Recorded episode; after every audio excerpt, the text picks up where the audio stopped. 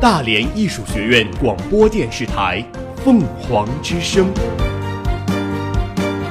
聆听最好的声音。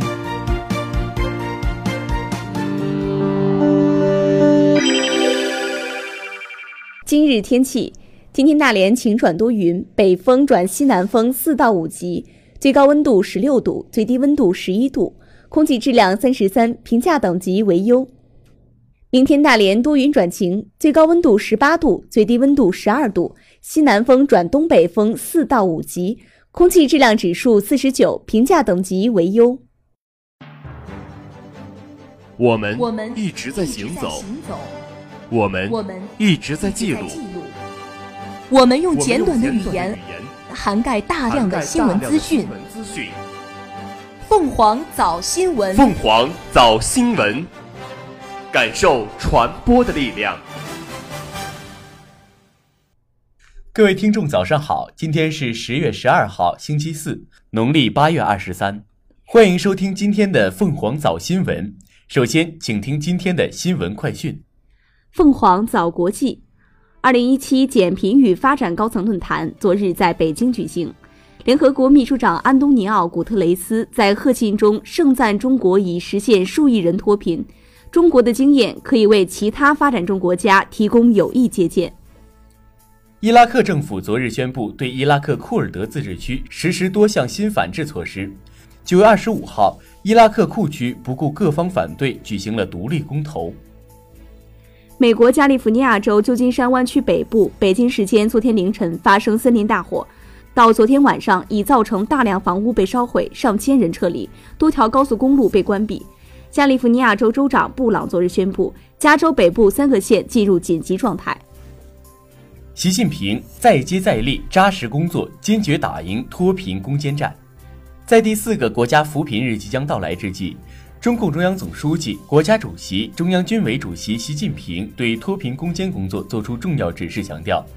社会主义是干出来的，脱贫攻坚是硬仗中的硬仗，必须付出百倍努力。全党全社会要再接再厉，扎实工作，坚决打赢脱贫攻坚战。在全面建成小康社会的征程中，不断创造新的业绩。习近平指出，党的十八大以来，党中央作出到二零二零年现行标准下农村贫困人口实现脱贫的庄严承诺。各地区各部门认真贯彻党中央决策部署，贫困地区广大干部群众自强自立、苦干实干，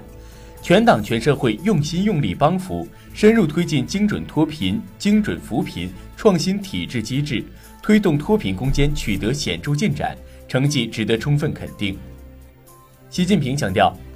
在脱贫攻坚的火热实践中，涌现出一大批先进典型，全国脱贫攻坚奖获得者就是其中的优秀代表。要发扬他们扎根基层、敢挑重担、无私奉献、勇于创新的精神。基层一线扶贫工作者是脱贫攻坚的生力军，对他们要在政治上关心，工作上支持，生活上保障。支持他们在脱贫攻坚战场上奋发有为、大显身手。中共中央政治局常委、国务院总理李克强作出批示指出，当前脱贫攻坚已经到了决战决胜阶段，各地区各部门要深入学习贯彻习近平总书记系列重要讲话精神和治国理政新理念、新思想、新战略，坚持精准扶贫、精准脱贫基本方略，坚持以深度贫困地区为重点，以先进典型为榜样。以更强的责任感、更硬的举措、更大的气力，着力破解制约脱贫的关键瓶颈和突出困难，着力提高脱贫攻坚实效，着力增强贫困地区自我发展能力。脱贫攻坚先进事迹报告会昨日在京举行，会议传达了习近平重要指示和李克强批示，对全国脱贫攻坚奖获奖者进行了表彰。新常态下，中国经济增速虽然放缓，实际增量。依然可观，中国经济增长更趋平稳，增长动力更为多元，中国经济结构优化升级，发展前景更加稳定。中国政府大力简政放权，市场活力进一步释放。党的十八届五中全会提出创新、协调、绿色、开放、共享的发展理念。习近平总书记指出。新发展理念就是指挥棒、红绿灯，坚持创新发展，就是要把创新摆在国家发展全局的核心地位，让创新贯穿国家的一切工作，让创新在全社会蔚然成风。坚持协调发展，就是不断增强发展的整体性；坚持绿色发展，就是要坚持节约资源和保护环境的基本国策；坚持可持续发展，形成人与自然和谐发展现代化建设新格局；坚持开放发展，就是要奉行互利共赢的开放战略，构建广泛的利益共同体；坚持共享发展，就是要坚持发展为了人民。发展依靠人民，发展成果由人民共享，使全体人民在共建共享发展中有更多获得感，朝着共同富裕方向稳步前进。二零一五年十一月十日，习近平总书记主持召开中央财经领导小组第十一次会议，首次提出供给侧结构性改革。我们讲的供给侧结构性改革，既强调供给，又关注需求。既突出发展社会生产力，又注重完善生产关系；既发挥市场在资源配置中的决定性作用，又更好发挥政府作用；既着眼当前，又立足长远。要从生产端入手，提高供给结构对需求变化的适应性和灵活性。志不求易者成，事不避难者进。二零一六年。推进供给侧结构性改革，经过了攻坚之年，取得初步成效。二零一七年是供给侧结构性改革的深化之年，中国供给侧结构性改革路线图越来越清晰。中国有句老话，叫“良药苦口”，我们采用的是全面深化改革这剂良方。面向未来，中国将深入贯彻。创新、协调、绿色、开放、共享的发展理念，不断适应、把握、引领经济发展新常态，推进供给侧结构性改革，加快构建开放型经济新体制，以创新引领经济发展，实现可持续发展。习近平就俄中友协成立六十周年致贺信。俄中友协成立六十周年庆祝大会昨天在莫斯科举行，国家主席习近平向俄中友协致贺信。习近平在贺信中指出，六十年来，俄中友协始终秉持对华友好理念，为积极发展两国民间交往、增进两国人民相互了解和友谊作出积极贡献，是巩固和发展俄中关系的一支重要力量。习近平强调，国之交在于民相亲。当前，中俄关系正站在新的历史起点上，希望俄中友协以成立六十周年为契机，开创两国民间交往新局面，为促进两国民心相通、民意相融做出更大贡献，助力中俄全面战略伙伴关系高水平发展。俄罗斯总统普京也就俄中友协成立六十周年致贺信。凤凰早国内，中国人民银行昨日公布的数据显示，九月末。我国外汇储备规模为三万一千零八十五亿美元，今年以来已经连续八个月回升。昨日，我国在酒泉卫星发射中心用长征二号丁运载火箭将委内瑞拉遥感卫星二号送入预定轨道，发射任务获得圆满成功。国家食品药品监管总局有关负责人昨日表示。在境外已经上市的一些罕见病用药，对于临床特别急需的，可以接受境外的数据直接批准上市，保障罕见病患者有药可用。香港特区政府入境事务处昨日公布，将于今天在香港国际机场推出访港旅客自助离境服务，利用容貌识别技术协助确认访客身份，整个离境程序大约二十秒。昨日是第四十八届世界邮政日。党的十八大以来，我国邮政业创新驱动跨越发展，业务总量、业务收入规模分别增长三点六倍和二点七倍，快递业务量已连续三年稳居世界第一，对全球快递业增长的贡献率达到百分之四十。双十一前一个月，中通韵达宣布涨价，在一年一度的购物节双十一来临前一个月，中通韵达快递先后宣布涨价。十月十号，中通快递宣布。今年以来，快递业受运输成本增加、人工成本提升、原材料价格上涨等多种因素影响。同时，为了进一步提升服务质量，保障客户利益，中通快递集团经综合考虑，决定从即日起调整快递价格。具体情况，请咨询当地服务网点。目前，中通方面尚未宣布调价幅度和范围。随后，韵达快递也跟进涨价。十月十一号，韵达快递宣布，随着快递市场发展的进一步成熟。为了持续提高服务质量，更好地为您提供更优质、更便捷、更高效的快递服务，同时受人力、物料以及运营成本攀升等影响，从即日起对快件价格进行调整。具体情况请咨询韵达全国当地网点。由于眼下正是一年一度的双十一购物节备战期，中通韵达快递的涨价决定引发市场关注。目前，中通和韵达均未宣布涨价幅度。李克强深化医改优化配置，保障人民健康。国务院总理李克强昨日主持召开国务院常务会议，听取公立医院综合改革和医疗联合体建设进展情况汇报。会议指出，到今年九月，全国所有公立医院已全部开展综合改革，取消了实行六十多年的药品加成政策。百分之六十五的二级以上公立医院开展了按病种付费的医保支付方式改革。患者就医负担持续下降，近百分之九十的三级医院参与医联体试点，实现同级医院检查检验结果互认，百分之八十以上的居民十五分钟内可以就近就医。医改既是重大民生工程，也是重大经济举措，必须持续推进。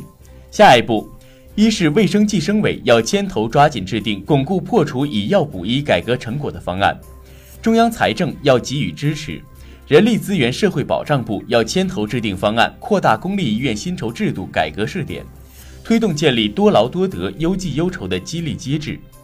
二是确保十月底前所有三级公立医院参加医联体建设，通过设置不同报销比例等措施推进分级诊疗。医务人员在城市医疗集团和县域医共体内执业不需要办理执业地点变更和执业机构备案手续。三是有关部门要集中力量开展疑难高发癌症治疗专项重点攻关。四是推动在医疗机构之间实现就诊卡和诊疗信息共享，深入推进家庭医生签约服务，全面推进医疗便民惠民服务。会议指出，截至九月底，全国所有省份和统筹地区已全部接入国家异地就医结算系统并联网运行。下一步要继续扩大联网定点医疗机构范围。逐步将更多基层医疗机构纳入异地就医直接结算，有关部门要加快研究解决一亿多外出农民工和广大双创人员跨省异地住院费用结算问题，要加快相关医疗保险信息系统对接共享和整合，严格异地就医费用监管，要加大力度解读异地结算政策规定和办理流程，让群众听明白、会使用，切实把好事办好。凤凰早民生。大连市本月中下旬前完成供热设施维修改造工作以及采暖系统上水试压和冷态试运行，确保十一月一号具备正式供热条件。十一月五号全市按时供热率要达百分之百。随着北风的威力越来越强，气温大幅下滑，供暖期逐渐临近，各项准备工作进展如何？昨日从市集中供热办了解到，计划改造供热管网一百公里。目前已完成总工程量的百分之九十，剩余部分将在供热期前全部完成。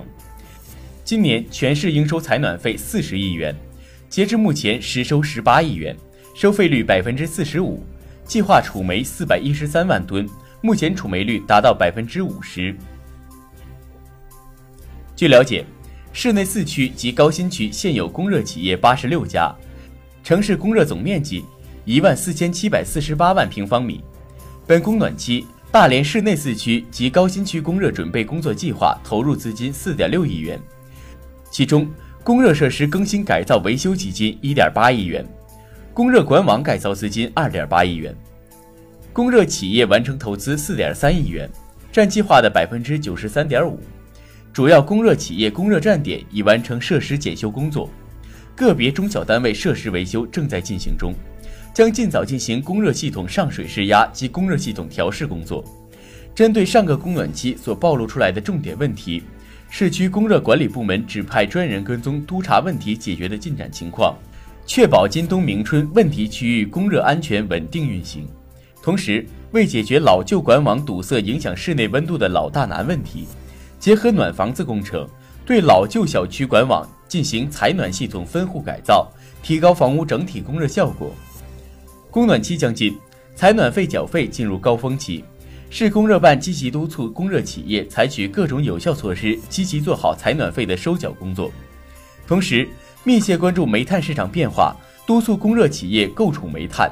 协调解决相关问题，确保煤炭储备率。下一步将持续督促各区做好供热各项准备收尾工作的监督检查，要在前期集中大检查的基础上，继续开展回头看活动。重点针对上次检查中发现的问题跟踪落实，确保问题整改到位，并督促全市供热企业于十月十五号前完成设施维修、更新改造工作，十月二十五号前完成采暖系统上水施压和冷态试运行工作，确保十一月一号具备正式供热条件，十一月五号全市按时供热率达到百分之百，供热期安全稳定供热。与此同时，强化属地化管理。做好投诉受理服务准备工作。大连市现行供热管理体制是实行市区两级管理，以区为主的管理体制。去年，市供热办将投诉中心下移至各区，各区按照要求设立投诉受理中心，直接受理和处理本辖区的民心网、民意网、幺二三四五热线和市民的投诉信访工作，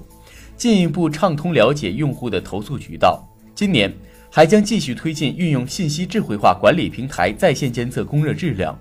遇极寒天气发布预警，实行各区指定专人进驻锅炉房的监管制度，确保供热质量。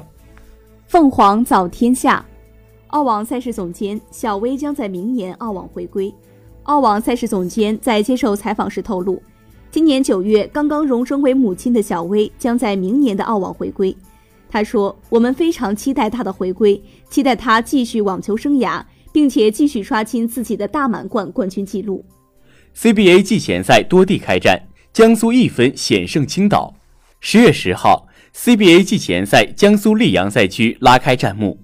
江苏肯迪亚男篮在揭幕战中以一百一十比一百零九险胜青岛，其中小外援马上砍下三十一分、七个篮板。新援拉杜利查砍下十五分、十一个篮板、五次助攻、两次盖帽。另一场比赛，单外援作战的深圳男篮以一百零二比九十七力克上海男篮，取得季前赛开门红。此外，CBA 季前赛陕西宾县赛区也在十月十号迎来首个比赛日，北京爆冷八十比九十四不敌广州，广东则火力全开，以一百三十三比一百一十六大胜天津。第三批国企混改试点即将公布，混改基金加速集结。中国证券报称，第三批重点领域国企混改试点不久将推出，国字头混改基金群正在加速集结，助力混改落地。业内人士指出，国企正处在混改的关键时期，成立混改子基金可谓是及时雨。通过组建各类混改基金，可以充分利用市场力量，通过市场化融资方式，为新一轮国企混改注入资本活水。凤凰早校园这一期大义讲坛有两位重量级的嘉宾为我们上了精彩的一课。在讲座伊始，学院姜茂发院长向广大师生介绍了学院在传承非遗工作中所做的努力，并表示学院将继续助推非遗文化的传承。最后，姜茂发院长向文化部原副部长周和平、文化部人事司原司长张雅芳颁发大连艺术学院客座教授聘书。在讲座中，周和平副部长从坚持文化自信、加强非遗保护的角度出发，用贺兰山岩画、红山文化、敦煌遗书、永乐大典、四库全书、二十四节气等一个个案例，从遍及全国的文物古迹、浩如烟海的古籍记载。丰富多彩的非物质文化遗产活态等三个方面，讲述了中国优秀传统文化是我们坚持文化自信的底气所在。周和平副部长在谈到非遗时表示，非物质文化遗产是中华民族创造并世代相承的，与人民群众生产生活密切相关的各种传统文化表现形式，其中有很多是和艺术息息相关的。诸如传统音乐、传统舞蹈、传统戏剧、曲艺、传统美术、传统技艺等等。接下来，周和平副部长从非物质文化遗产的定义、十大门类列入国家级非遗项目的内容，以及我国非遗保护的工作方针、非遗工作的实施进展情况等方面，讲述了我国非物质文化遗产的保护工作状况。其次，周和平副部长从六个方面讲述了我国非遗保护的主要经验。最后，他从四个方面归纳了非遗保护应该把握的原则：保护为主，抢救第一。合理利用、传承发展。继周和平副部长讲座完毕后，文化部人事司原司长张雅芳又为我们做了关于非遗融入教育的几点思考的报告。首先，张雅芳司长为我院建院以来的发展加以肯定和较高的评价，认为我院在今年成功争取到五项国家艺术基金的项目成绩非常棒，并对我院领导班子建立非遗保护基地的举措予以很高的评价。对我院对于满族文化手工艺的研究以及人文培养表示感谢。其次，张亚芳司长谈到他对教育和非遗的认识，他讲到，把非遗纳入教育很必要、很重要，应该让受教育者理解非遗的文化内涵。非遗指的是各种文化的表现形式，而不是指物质形态。关于非遗的保护、传承与创新方面，保护和传承应尊重其原汁原味。必须在传统工艺很好的坚持的基础之上加以创新，并举例的说明非遗传承和创新方面带来的巨大经济效益。周和平副部长和张亚芳司长是我国非物质文化遗产保护政策的主要制定者和推行者，对非遗是最有发言权的。无疑，这样一场讲座对我们的老师了解我国的非遗政策、非遗保护和发展状况以及目前存在的问题。对我们开拓视野、搞研究、做课题都具有很强的指导意义。大艺作为一所综合性艺术高校，早在2013年就在东北地区高校中率先开展非遗研究进高校活动。2013年6月，更是被大连市政府授予非物质文化遗产研究基地牌匾，是大连地区第一个由政府机关授牌并命名的研究基地。近年来，学院专门成立大连艺术学院非物质文化遗产研究中心，通过非遗传承人进校园表演、讲座、学校科研带头人，开展非遗课题研究，在高校开展非遗的相关专业和课程等方式，对优秀的非遗项目进行理论与实践展示，并涌现出一大批优秀成果。辽宁省第六届大学生戏剧节大连艺术学院赛区在影视学院京艺剧场举行。说起辽宁省大学生艺术节，那含金量可是相当高。本届辽宁省大学生戏剧节由辽宁省文学艺术界联合会、辽宁省教育厅共青团辽宁省委员会、辽宁省文化厅共同承办，共吸引全国范围内二十六所高校参加。这期间将会有几十余台精彩剧目轮番上演。学院共有四个作品经过初审进入到展演环节，分别是话剧片段《德龄与慈禧》。小品《追梦的路》选择当官，这其中的三个小品都是原创的。面对如此重量级的比赛，当然也吸引了众多专家及学者的到来。辽宁省文化厅副巡视委员、研究员、剧作家孙浩，辽宁省戏剧家协会副主席、秘书长韩宁等一行十位专家也来到了现场进行了点评。以上就是今天的新闻快讯，主播王亚平、马驰。下面您将听到凤凰早新闻热点转评。爱上这座校园，与大艺共同成长。爱上这座校园，与大艺共同成长。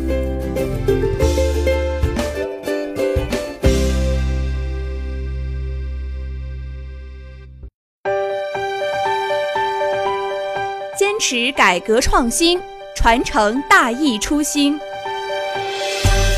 坚持改革创新，传承大义初心。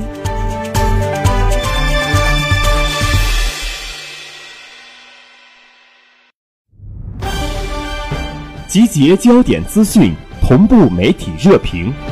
集结焦点资讯，同步媒体热评。凤凰早新闻热点转评。各位早上好，欢迎收听热点转评。今天呢，我们来跟大家说一说的就是西安开行全国首趟众筹火车。那么，按旅客需求定发车时间。二零一七年十月九日，陕西西安开出了全国首趟众筹火车，为旅客提供铁路出行的定制化服务。那么，它可以根据呢旅客的需求来调整的发车到达时间，甚至是硬座、硬卧或者是软卧的席位的数量。那么这次试水的众筹火车呢，更是受到了乘客们的大量欢迎，上座率呢达到百分之百。那么网络众筹呢，早已经不再是个新鲜事了。但是众筹火车，您听说过吗？国庆中秋的双节假日的长假刚刚结束，为了应对返程的客流高峰，西安铁路局呢开行了全国首趟的众筹火车，为旅客提供铁路出行的定制化服务。那么有人就说了。这个众筹火车到底是如何众筹火车呢？焦丽说，登录微博或者是扫二维码都可以。那么所谓的众筹火车呢，就是旅客可以通过互联网平台自行选择需要乘坐列车的区段、日期和席别。那么如果参与众筹的人数达到列车总席位的一半以上，铁路部门就可以决定开行此趟列车。那么具体如何来参与众筹呢？西安的车站售票领班焦丽介绍，有相应出行需求的旅客，只需要登录微博账号或者是扫描二维码，就可以参加众筹火车的活动了。那么铁路部门会根据众筹人数决定列车是否加开。我们开行从西安到榆林的 K 八一一八八这个众筹火车票呢，以旅客的众筹车票的数量决定我们这趟列车的开行。这趟列车呢，并不是我们西安车定的图定列车，那么我们可以把它拿出来，把主动权呢交给旅客。让旅客任行这趟列车的开行。那么此次的开行呢，众筹火车共有两趟，一趟是十月七日二十三时三十三分从西安开往榆林的，另一趟呢是十月八日从榆林开往西安的次列车。那么全车呢共有二百一十八个硬座，八百一十七个硬卧和二十二个软卧。那么从九月二十八日呢，西安铁路局发布了众筹信息，到十月六日，那么所有的车票呢全部售完，上座率达到。百分之百。那么乘客是怎么样去说的呢？十月七日深夜，西安火车站的站台寒意浓浓。那么电子时钟的数字慢慢的跳过二十三，值班人员急促的哨声催着乘客抓紧上车。那么家在陕北榆林的刘红艳女士提着行李箱踏上了西安开往榆林的 K 八一八八次列车。原来啊。刘红艳女士四日从榆林到西安办事，打算在西安停留几天，七日返回。谁知道五日一早去购买返程票，发现所有的车票已经售完，回家的路打上了大大的问号。幸好在西安火车站的售票窗台前呢，工作人员告诉他呢，可以去微博众筹平台上碰碰运气。如果和他一样想去榆林的旅客足够多的话，铁路部门会根据旅客的意愿加开列车。服务台说：“下载个微博，然后上面会有平台可以购买。我买的是卧铺硬座，挺好的，票就在手机上买过，网上也买过，但是众筹这是第一次。”刘红艳女士乘坐的西安至榆林的 K 八一八八次列车，是西安铁路局有史以来开行的第一趟众筹火车。那么未来将如何推广？王健林说：“将来市场旅客说了算。”西安铁路局客运处处长王建林表示：“我们觉得这几年随着供给侧结构性的改革，应该让旅客去描绘市场应该怎么做，产品应该如何设计。原来的铁路产品就是我开什么样的车，你坐什么样的车。现在是我根据你想做什么，我开什么样的车，这是一个最大的转变。”王健林坦言，由于这是第一次尝试，首趟众筹火车的一些细节还有待完善。比如说，众筹平台仅仅依靠着微博，还有些单一；取票的方式还有待丰富和突破。那么未来，只要有足够多的旅客大胆的提出大致相同的出行的需求，只要在铁路运输的安全范围内，铁路部门就可以为旅客提供定制化的出行服务。让运输资源得到最大化的合理配置，那么将来的市场呢，一定是社会说了算，旅客说了算。我们在春节一定还会进行尝试，逐步向市场接轨，让旅客体验到我的火车我做主。那么说了这么多的火车，我们来聊一聊最近特别热火的共享单车。那么今年三月份呢，上海市交通委率先约谈了摩拜、offer 等六家共享自行车企业，要求立即暂停投放。从七月份开始，郑州、广州、福州、杭州等更多的一二线城市纷纷叫停共享单车的投放。那么其中呢，杭州城管委约谈了九家共享单车的企业。约定在杭州相关管理的条例没有出台之前，不允许再投放任何共享单车，并且有明确的要求，在地铁口的五十米范围内，公交车两侧三十米内禁止投放单车。那么现在呢？占道经营的共享单车多半被政府所收缴。据腾讯财经报道呢，现在呢占道经营的共享单车多半已经被政府收缴。那么，据腾讯财经报道呢，目前上海市各区管理部门因违停而收缴后集中堆放的共享单车，估计超过了十五万辆。而上海目前共享单车的投放量约一百五十万。那么，在北京海淀区上地五街联想大厦的对面，就有一块近五千平米的工地。从锁住的大门往里面看，里面都是密密麻麻的各色的共享单车。那么这些车子呢，摆放整齐，看上去成色还很新。那么在附近的信息路上呢，我们找到了两个摩拜的运维人员，询问了他们这些车辆的废弃原因。两个人随我到门外，只看了一眼，便对我摇摇头：“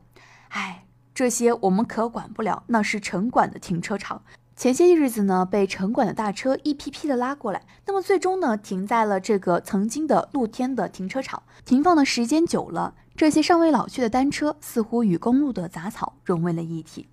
感谢您的收听，在蜻蜓 FM 上搜索“大连艺术学院”，可以同步收听我们的节目。我们下期节目再见。